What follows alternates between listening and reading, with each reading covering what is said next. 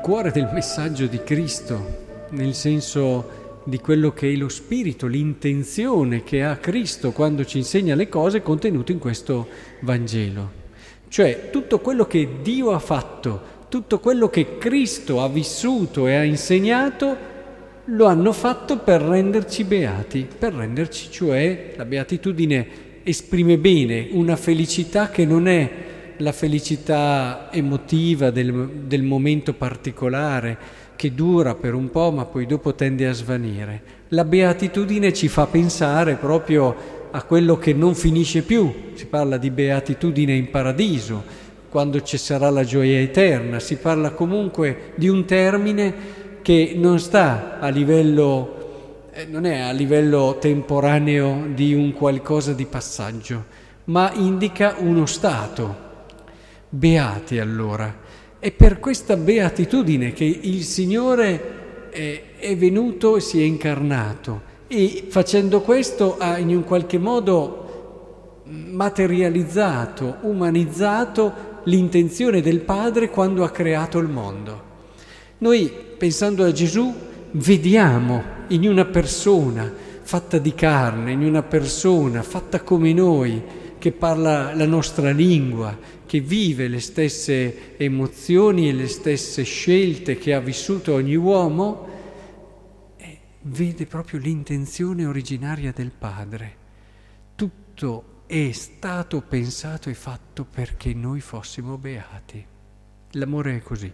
L'amore pensa e quando pensa all'altro lo pensa perché sia beato.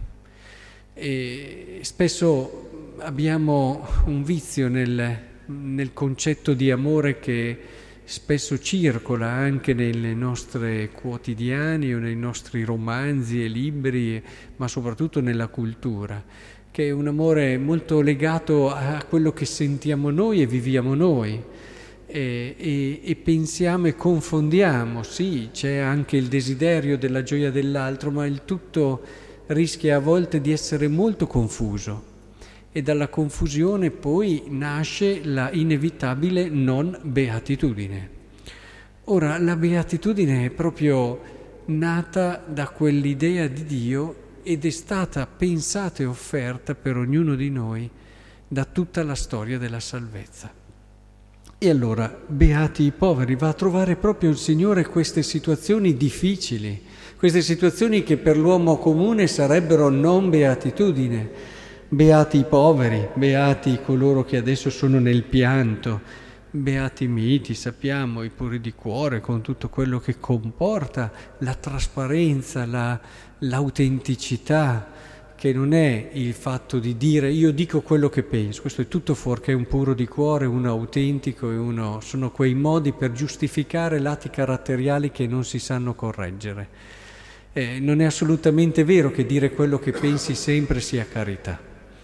Il pure di cuore invece filtra tutto quello che lui vive, che pensa, perché sia per il bene di chi ha davanti. È molto diverso. A volte si fanno anche molti danni eh, dicendo parole in momenti inopportuni e con toni fuori luogo. E così operatore di pace con questa lotta per la pace, eccetera, e l'essere perseguitati. Insomma, non c'è situazione, sembra quasi volerci dire Gesù, nella quale se tu mi segui non potrai, non, eh, non potrai entrare in quella logica di beatitudine e fare un passo avanti verso la beatitudine.